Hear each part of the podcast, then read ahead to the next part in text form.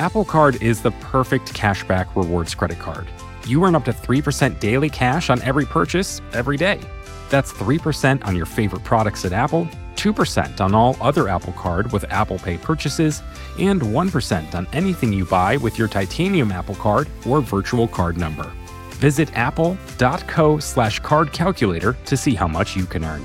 Apple Card issued by Goldman Sachs Bank USA, Salt Lake City branch, subject to credit approval, terms apply. Support for Criminal comes from Progressive. Most of you aren't just listening right now, you're driving, cleaning, and even exercising. But what if you could be saving money by switching to Progressive? Drivers who switch to Progressive save nearly $750 on average, and auto customers qualify for an average of seven discounts. Multitask right now. Quote today at progressive.com.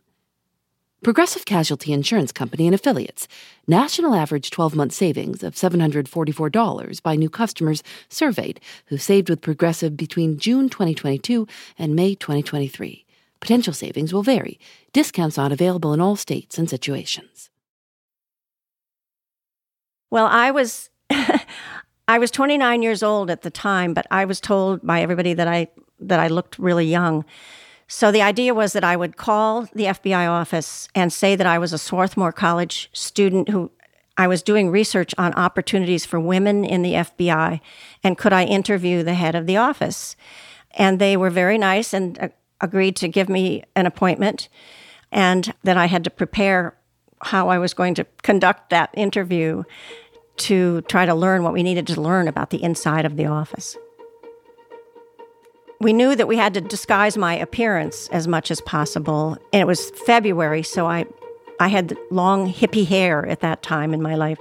So I put all my hair up inside of a winter hat and I tried to dress as a co-ed and I wore glasses for the interview which I never I didn't wear glasses at the present time and they never noticed that I never took my gloves off the whole time I was taking notes in my in my notebook. But I was not nervous. I think I transformed myself into some sort of a of an actress. When Bonnie Raines was 29 years old back in 1971, she cased an FBI building in Media, Pennsylvania, in order to prepare to rob it. We were very meticulous and careful we gathered information over several months. It was also an apartment building. There were people living in apartments in the building as well as the FBI office.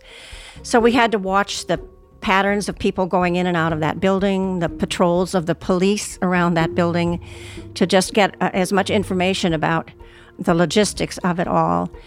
But there was one missing piece of our casing, and that was to get inside of the office during the day, during office hours, to see whether there were security alarms and to, to get a layout of the office. We needed that last piece of uh, information before we could decide if we could attempt to break in. And that was my job. So the interview, I, I, it went well. They didn't seem to suspect anything whatsoever. They never even asked me my name. Before I left at the end of the interview, I asked if I was ready to leave, and I, I had to pretend that I was confused about which door I was supposed to go out. And um, it gave me an opportunity to get into another room in the office, other than the entrance area, to see that um, there was a second door into that other room. And I also was able to see that there were no security alarms whatsoever, that the file cabinets were not even locked, and that there was carpeting on the floor of the office and Venetian blinds on the windows. So that gave us enough information to plan the actual break in. There were eight of them. Each person had a job to do. They chose a date, March 8th, 1971, because that was the night Joe Frazier would fight Muhammad Ali at Madison Square Garden for the heavyweight championship. Both boxers were undefeated, and it was being advertised as the fight of the century. It was a night that a lot of people would be distracted.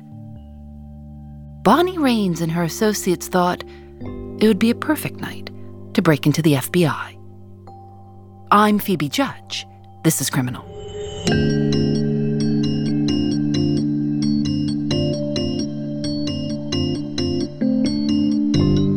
Bonnie Raines ran a daycare center.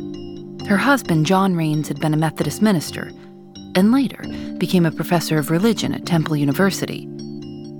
John and Bonnie had three children, all under the age of 10. Their home became the headquarters as the group planned the break in. Bonnie would serve spaghetti, and then after dinner, a babysitter would arrive, and the adults would disperse, two at a time, to go stake out the FBI building.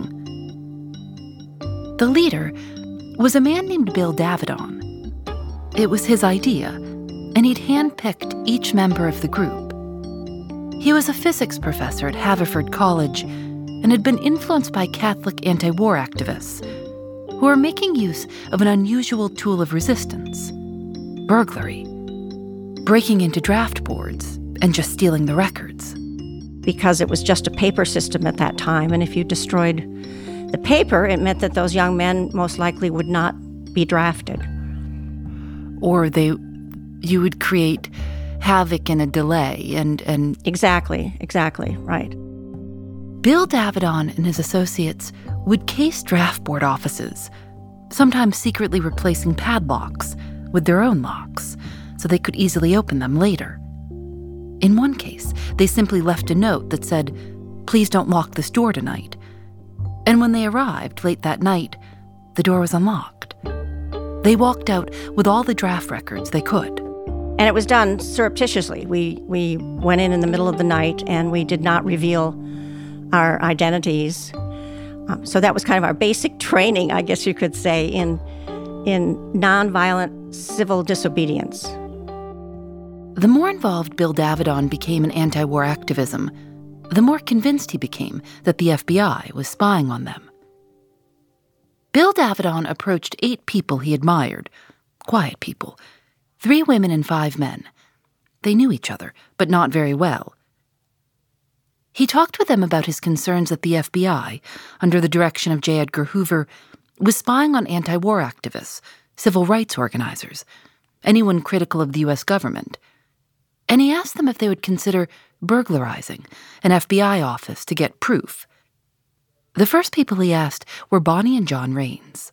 So he proposed the idea, and at first we were all kind of fell off our chairs with the, the idea that we might actually try to attempt something like that. This was at Bill Davidon's house. His wife apparently got up and left the room. She said, Leave me out. She thought the whole thing was macho. But John and Bonnie were listening. A week later, they called and said they would participate. They started to prepare.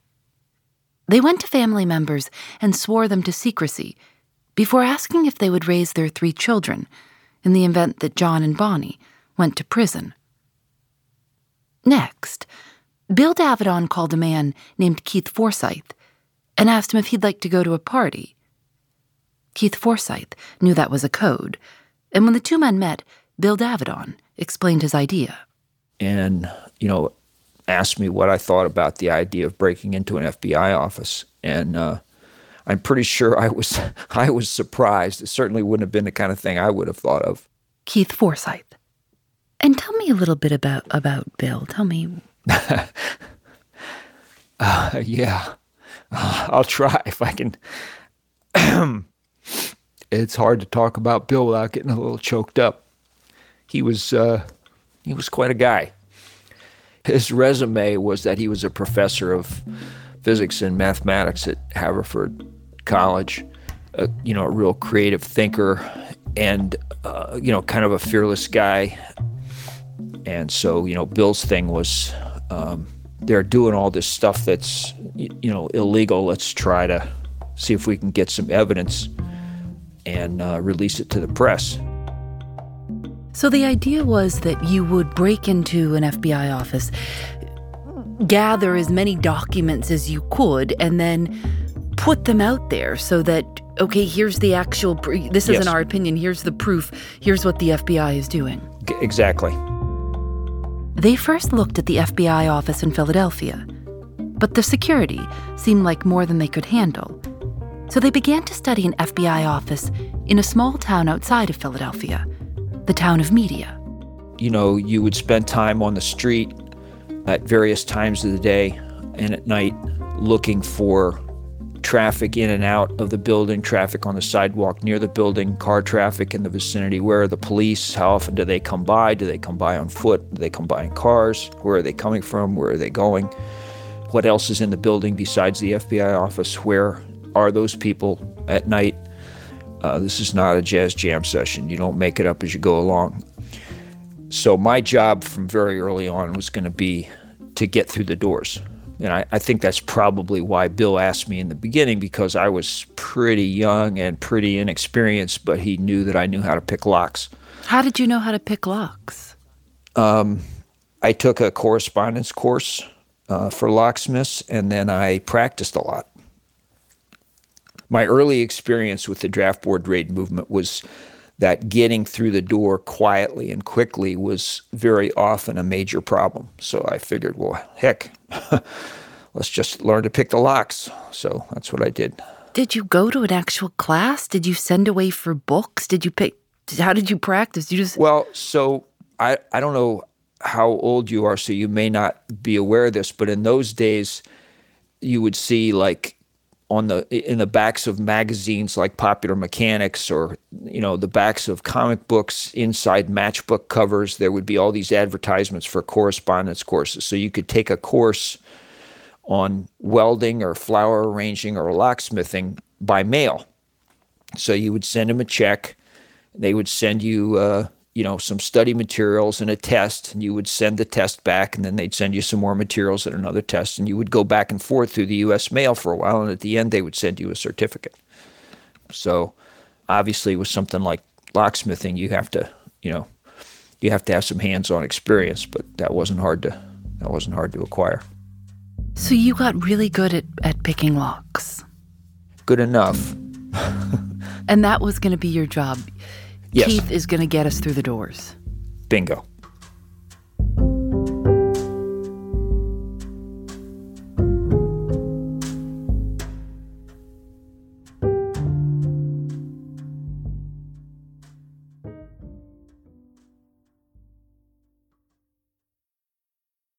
Apple Card is the perfect cashback rewards credit card. You earn up to 3% daily cash on every purchase every day. That's 3% on your favorite products at Apple, 2% on all other Apple Card with Apple Pay purchases, and 1% on anything you buy with your titanium Apple Card or virtual card number. Visit apple.co slash card calculator to see how much you can earn. Apple Card issued by Goldman Sachs Bank USA, Salt Lake City branch, subject to credit approval, terms apply. Support for Criminal comes from Factor. After a long day at work, sometimes the most convenient dinner option is ordering takeout. But if you make a habit of it, it can get pricey. Factor offers restaurant quality, ready to eat meals delivered right to your doorstep. Factor's meals are both nutritious and tasty, and you can choose from more than 35 different options weekly. They have a variety of meal types to fit your needs too, like keto, calorie smart, vegan, and veggie, and more, with plenty of delicious add ons also. I've tried Factor meals myself. Lately, I've enjoyed their shredded chicken taco bowl and Thai roasted vegetable green curry. You can get as much or as little as you need by choosing 6 to 18 meals per week. You can also pause or reschedule your deliveries anytime. Head to factormeals.com slash Phoebe50 and use code Phoebe50 to get 50% off your first box, plus 20% off your next box. That's code Phoebe50 at factormeals.com slash Phoebe50 to get 50% off your first box, plus 20% off your next box while your subscription is active. On March 8, 1971, as the Ali Frazier boxing match was starting, the group calling themselves the Citizens Commission to investigate the FBI was prepared to execute their plan. They'd been preparing for months. Keith Forsyth was ready to pick the locks. He'd gotten a haircut. I went to a thrift store and uh, got some, uh, you know, some nice, uh, a nice suit jacket and some other stuff for a very reasonable price. So when I went up to the building that night, I was wearing a, a, a jacket and a tie and a trench coat, uh, just that I had lock picks and a crowbar inside the jacket and the coat. Um, so I went up to the floor where the FBI office was located and spent some time listening. Uh, didn't hear anything out of the ordinary. And then I, I turned to the main door to pick the lock and immediately um, got quite a shock because there was a, a new second lock added to the door. And I was just I was just absolutely stunned because I had been there and looked at that door not very long before. Um, so I immediately started to wonder, why is this here? Did they just add it? Why did they add it right now, right before we're going to break in? Does, is there some kind of leak? I mean, I was just freaked out. I didn't know what to do. So I left and went back to the motel room, which we were using as a temporary headquarters. It was a big, scary glitch, and it was a much more difficult lock. He didn't. He finally realized he didn't think he could pick that lock, and that scared him greatly because he thought, "Why is this lock suddenly? Why has it appeared on the door suddenly?" Um, so it. So we sort of had to regroup. I said, "You know, I'm sure that I can learn to get through that lock, but it's going to take a while because first I'm going to have to make my own pick because I'm not going to a store and buy one. And then I'm going to have to learn to use it, but there's no, that's going to take a while. So what do we do? And then I had to remind Keith that, that there was a second door that went into another room in the office and that he might be able to get through that door. And I said, well, let's, you know, let's give it a shot. So, so I went back and went to the second door. Uh, I picked the lock very quickly. Um, and then uh, there was a deadbolt on the other side. So I decided that, you know, rather than try to gradually get it open and make a lot of prolonged creaking noises, it would be better to make one short, loud noise than a lot of long, less loud noises. So I could hear something being played below in the apartment below, which is where the building superintendent lived. There was like a building manager, caretaker, whatever. And his apartment was dire- directly underneath the FBI office. It sounded to me like he was watching the Ali Frazier fight. So, in any case, I tried to wait for like a surge in the volume of the sound from the radio or the TV, whatever it was. And when it surged up kind of loud, I hit the deadbolt and broke it off the inside of the door. And then I just waited to see if I heard any sounds, anybody coming out of the door to, you know, downstairs and going up the steps to investigate. And a little time went by and nothing happened. So then I pushed the door further and it only moved a sh- very short distance and banged up against this file cabinet. A huge metal cabinet pushed up against the door, blocking the door. And I told Keith that if he if he got the door open, he had to be extremely careful not to have that file cabinet tip over and crash to the floor because that would have been the end of it. So I went back out to my car and because this was 1971 and not 2021, I had a old-fashioned jack in there, and I thought, you know, that'll make a good lever. So I put that under my coat and uh, went back into the building and laid down on the floor with my feet against the wall for leverage and started working that jack stand, slowly moving that that cabinet away from the door. it was really nerve-wracking. He was so brave. He continued to inch, inch, inch the door open, push the file cabinet to make enough room for the other four people to get into the office. That that meant a, a big delay in the break-in, but it really was advantageous because the, the fight was actually delayed and didn't start until later than we had originally thought. And finally, I got it moved away from the door enough that I could squeeze inside, and then I taped the lock so that it wouldn't relatch when I pulled the door closed, pulled the door closed, and left the building. And uh, my job was done. And tell me what else was going on. What were your your friends, the others working on this? What were they doing?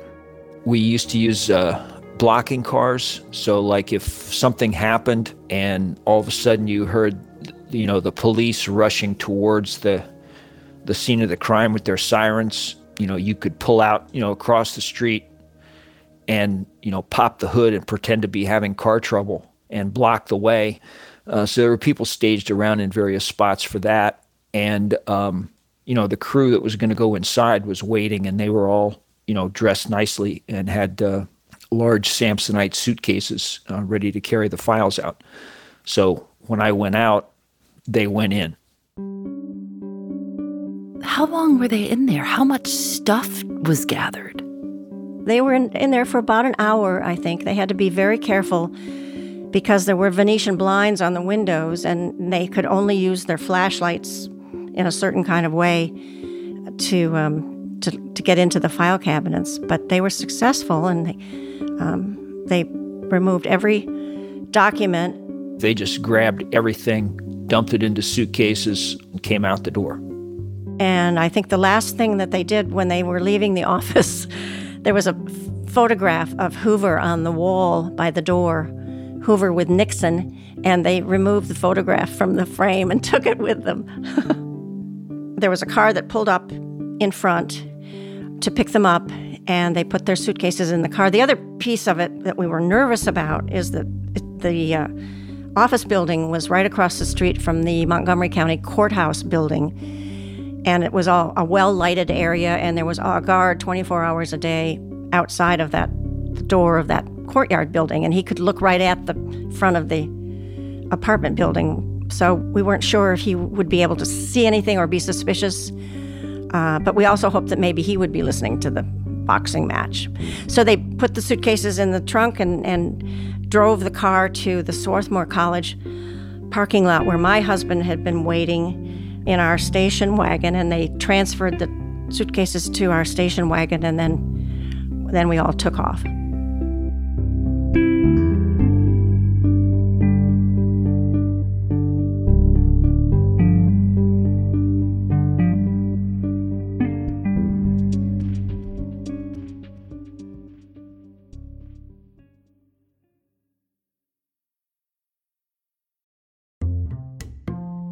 Thanks to Progressive for their support.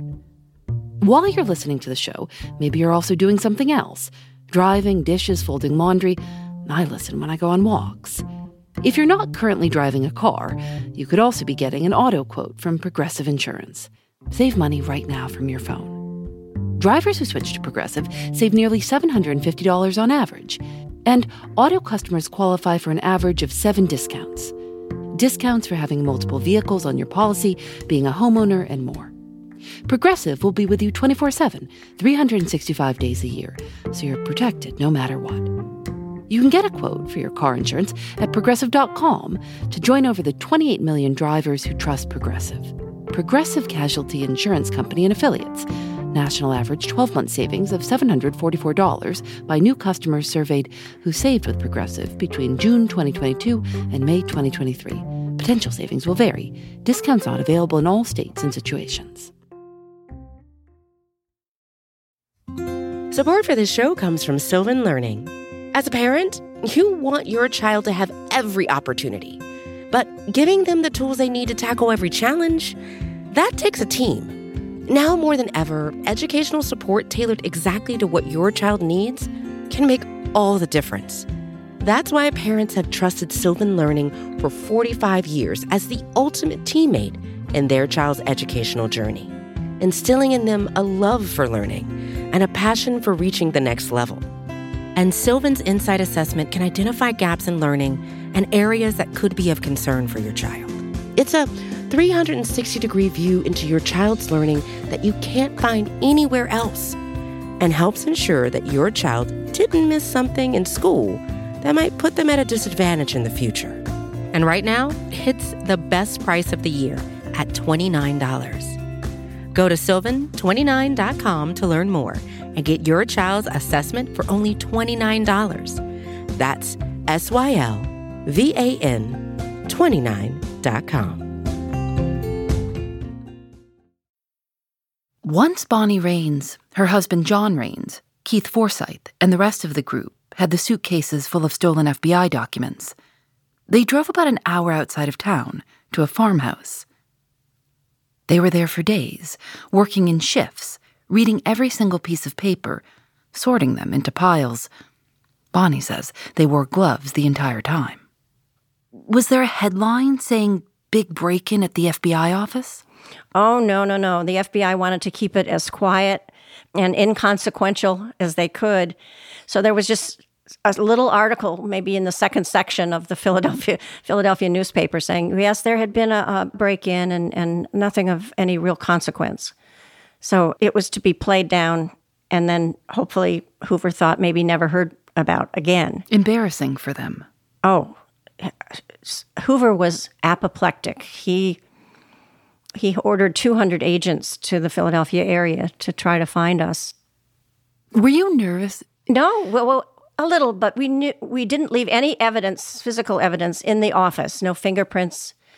There was no evidence there that they could build a case on, and um, and the other factor that made it so difficult for them to look for us was that there were literally thousands of activists in the Philadelphia area who would be on a list of potential suspects, and they had to go through all of those all of those names um, without any clue as to who might be a likely suspect. So they had their work cut out for them, I guess you could say. Had you told anybody about this plan? No, because we made um, a pledge, the eight of us, that we would never talk about it with anybody, that we had no reason to ever gather together again, and that we would go back to resuming our regular lives. And um, we didn't even know what the statute of limitations might have been on criminal charges. But we just we knew that it wasn't in our self-interest to talk about it with anybody, anybody whatsoever. If you had a significant other who was not in the room, you were not going to tell them. Not now, not next week, not next year. You know, that was an early conversation. In fact, even before I joined the group, you know, I, I told Bill quite frankly, I said, uh, it has to be people who do not feel the need to, to brag about their accomplishments. What was the plan with all these documents? So the plan was to was to vet them and to to release copies of the stuff that we thought was, you know, was most significant to Congress and to the press.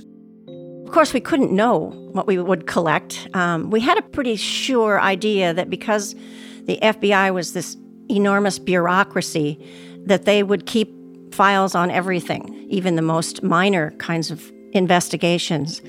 So we had a feeling that we would, if we could remove every document in that office and then sort them, that we might find the evidence that we were looking for. Um, and we did, in fact. The documents that we collected, we learned that only 40% of the cases were real criminal cases that deserved to be investigated, like bank robberies, and 60% of the cases were political, political surveillance and infiltration. Agents were opening professors' mail, tapping people's phones, putting placing informants into um, groups organized against the war. And what we learned that was quite surprising to us was the extensive, intense surveillance of black communities and, uh, and black organizations. Um, they had agents everywhere in the black communities, everywhere people would be, in barbershops, in churches, everywhere. That was a new revelation. Not, not that we didn't think that they were watching the organizers of, of black empowerment movements, but that just the general population the intense surveillance was pretty shocking. One reporter later wrote that the stolen documents offered a quote, unprecedented glimpse of how the U.S. government watched its citizens, particularly black citizens. The documents describe specific places where FBI agents were required to find and cultivate black informants, even specifying restaurants in Philadelphia by name.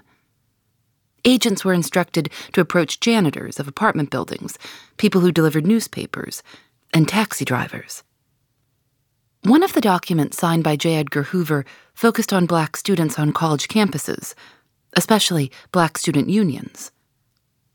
Hoover wrote, quote, I cannot overemphasize the importance of expeditious, thorough, and discreet handling of these cases. Increased campus disorders involving black students pose a definite threat to the nation's stability and security. The documents also referred to techniques for creating a sense of fear, a sense that someone was always watching you. For instance, FBI agents conducted frequent interviews with activists. As one document reads, quote, It will enhance the paranoia endemic in these circles and will further serve to get the point across there's an FBI agent behind every mailbox. So we did we had then some very specific documents that we could photocopy and send to to the press and to members of Congress. And we decided we would send photocopies of the most relevant incriminating documents to three newspapers and two members of Congress with a cover letter identifying ourselves as the Citizens Commission to investigate the FBI and our reasons for doing what we did. So once we mailed those packets, I mean, my husband took one packet up to Princeton, mailed it from Princeton, so the FBI agents would go charging up to Princeton to try to find us up there. But they they were sent to the Washington Post, the New York Times, the Los Angeles Times, and two members of Congress. And all of them, except the Washington Post, uh, returned the documents to the FBI. Not, no one published anything. The Washington Post did, finally. We sent them to a reporter at the Washington Post that we had known previously when she worked for a newspaper in Philadelphia. Betty Medsger is her name. I'm Betty Medsger. I was a Washington Post reporter back in the early 70s. What do you remember thinking when you opened this package? Well, I, I read the cover letter. There are no names involved, of course. And then I started reading the files. And I thought that it might be a hoax. And so I kept reading. And I was young, I was new to Washington, and I wasn't yet part of the culture of protection that existed among older journalists in, in Washington toward the FBI and toward intelligence agencies. A culture that's hard for people to imagine today, probably, when we do often get government secrets uh, in, in, in stories. Uh, but that was that was not yet the case. So I was I was surprised. I, I was shocked but I knew that the most important thing was to know whether the, the documents were authentic. Betty Medsger got to work vetting the documents. And word traveled to the Attorney General, who began calling the publisher of the Washington Post, Katharine Graham, and the executive editor, Ben Bradlee, and telling them not to publish. They had a very tough day. I didn't know that until the end of the day. I was just off in my corner writing, calling people who were named in the files, confirming information. But I had no idea that there was a struggle taking place until I left at six o'clock and handed in my story and was told that it might never run because there, there was a great uh, disagreement at the top of the post about what to do. It's important, to, this was the first time that Katharine Graham had faced the question of publishing government secrets that the government is begging you, instructing you not to publish. And Katharine Graham's inclination was to not publish, and so was the in house uh, legal counsel. He was saying, don't publish. They were concerned about the fact that they were government secrets, and they were also concerned about the fact that they had been stolen from an FBI office by people unknown to us, that our sources were unknown. Fortunately, Ben Bradlee felt otherwise, and he felt that this was an important story of public needs, and we all needs to know. And one of the things that the Attorney General uh, said was that lives would be endangered, military secrets would be endangered. Unfortunately, I mean, we could tell from from the documents that that wasn't true. They were enormously embarrassing, if not worse, to to the FBI because of the nature of, of the files, particularly the ones about Black Americans. But there was no no danger to to lives of, of people. So, uh, decision was not made until the very last minute at 10 o'clock that night. Uh, Katharine Graham made the decision to publish, and my story was uh, on the on the front page the next day, and also went out on the, on the Post Wire. What was the reaction to the story? The immediate reaction from some members of Congress was there must be an investigation of the FBI, something that had never happened before. I mean, not only not an investigation, but not calls for an investigation. The same thing happened at newspaper editorial offices, including at, at newspaper editorial offices such as the Philadelphia Inquirer, where nothing but words of praise had ever been published about J. Edgar Hoover. One of the most important and influential discoveries from the burglary was just a word on a routing slip COINTELPRO. That turned out to be the most important single document because of what it led to. We had no idea what it was. They didn't know what it was, and it took two years of digging to find out. An NBC News reporter named Carl Stern filed several Freedom of Information Act requests to make the COINTELPRO documents public. The FBI refused. But then the Attorney General required the Bureau to make the files available. This was in 1973. J. Edgar Hoover died the year before. And then, in 1975, lawmakers formally began to investigate the FBI. And that's when we really learned about the nature of COINTELPRO. COINTELPRO operations sort of ranged from what I consider crude to cruel to torture to murderous. Uh, when they first came out, they were really regarded as beyond belief. The public could not believe what, what we were learning when I say crude, I mean such things as injecting oranges with high power laxatives and then giving those oranges to activists. And in other instances, hiring prostitutes known to have venereal disease, hiring them to seduce uh, various activists. And then move on to utterly terrible, utterly devastating things, such as a campaign that the FBI conducted uh, to try to get Martin Luther King uh, to commit suicide. Something that happened with a fair amount of frequency was uh, having FBI informers and agents falsely accused people that Hoover didn't like, uh, accused them falsely of murder in a number of instances. One example of this is Geronimo Pratt. He was a much decorated uh, Vietnam veteran who lived in Los Angeles, was a Black Panther, and he was uh, falsely accused, charged on the basis of false accusations from an FBI informer with a murder. Uh, that informer then testified falsely at his trial.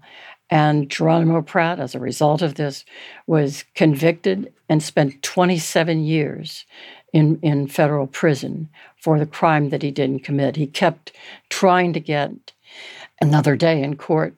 And finally, that happened after 27 years, eight of which were in solitary confinement.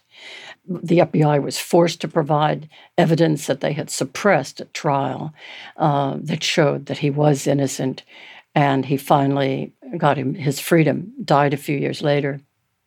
So that gives you some idea of the power of COINTELPRO. Of course, the worst instance, the most devastating instance, is, is now fairly well known to many people because of Judas and the Black Messiah, which is the story of, of Fred Hampton being murdered. Uh, an informer working for the FBI ingratiated himself in the Chicago Black Panthers, of which Hampton was leader, and then provided detailed description uh, when the time came that the Chicago police wanted to kill him.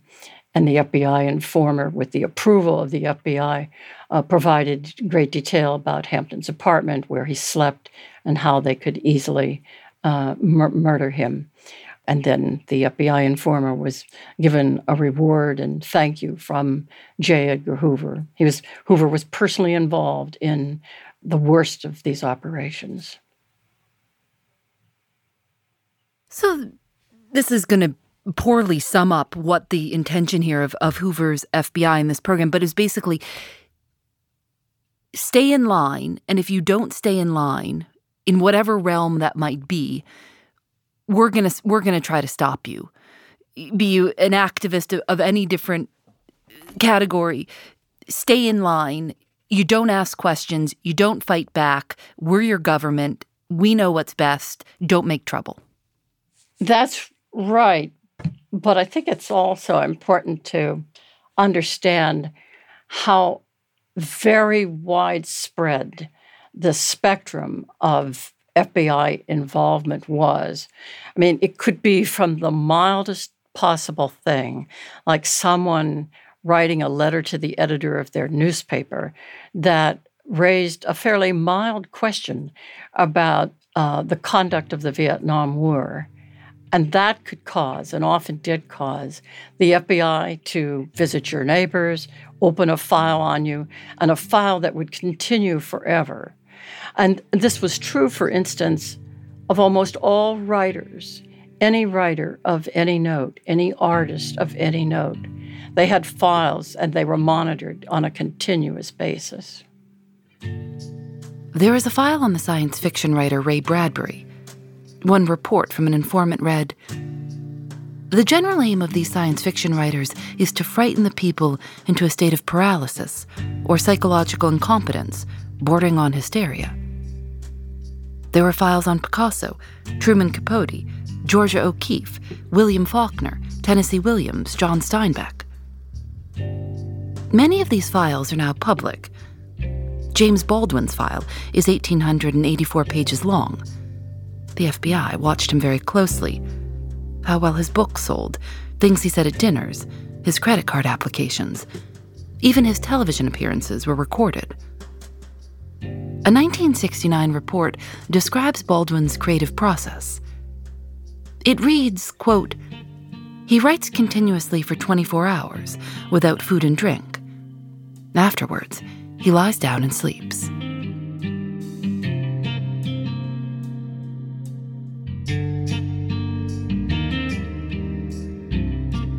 How did anyone find out? Or when did you tell your children when they were older?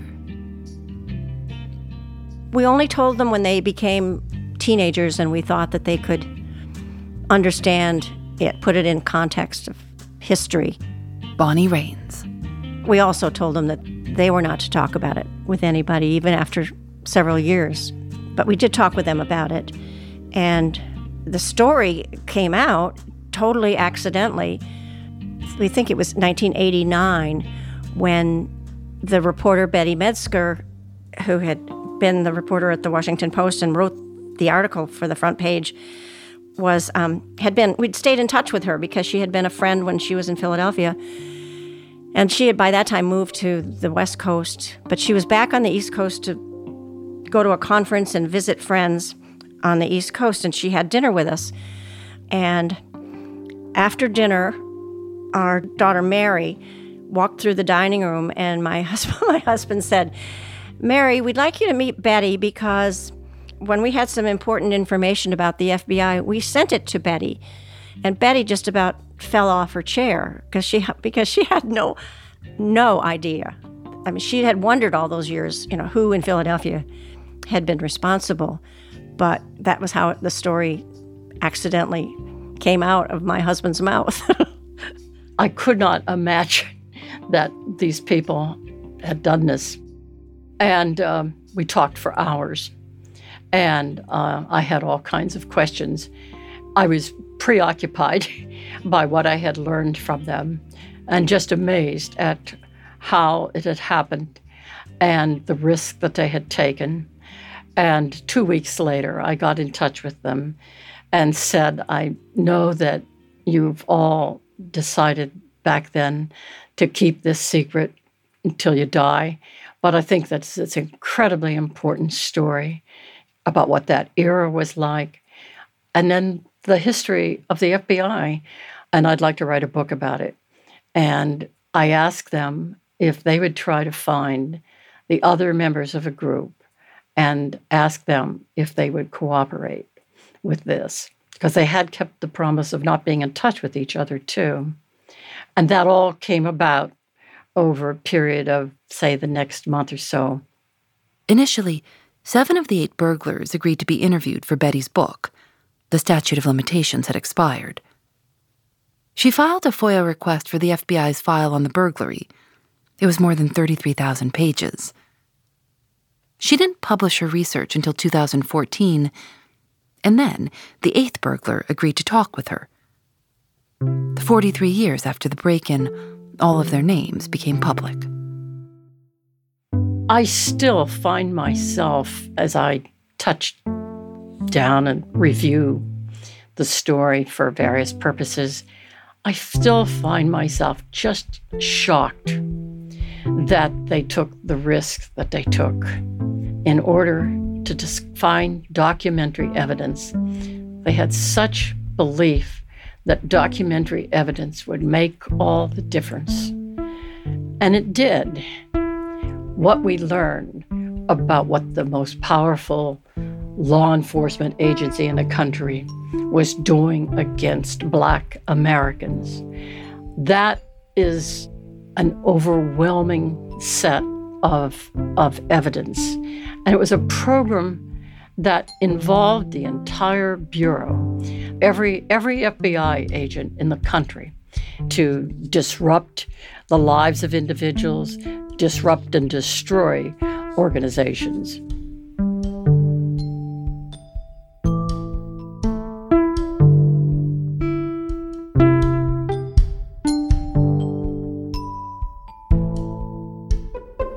Created by Lauren Spohr and me. Nadia Wilson is our senior producer. Susanna Robertson is our producer. This episode was produced with Kara Ehlenfeld. Our technical director is Rob Byers. Engineering by Russ Henry. Special thanks to Lily Clark. Julian Alexander makes original illustrations for each episode of Criminal. You can see them at thisiscriminal.com. And you can find out more about Betty Medsger's book, the Burglary, The Discovery of J. Edgar Hoover's Secret FBI. We're on Facebook and Twitter at Criminal Show, and Instagram at criminal underscore podcast. Criminal is recorded in the studios of North Carolina Public Radio, WUNC. We're a part of the Vox Media Podcast Network. Discover more great shows at podcasts.voxmedia.com. I'm Phoebe Judge. This is Criminal.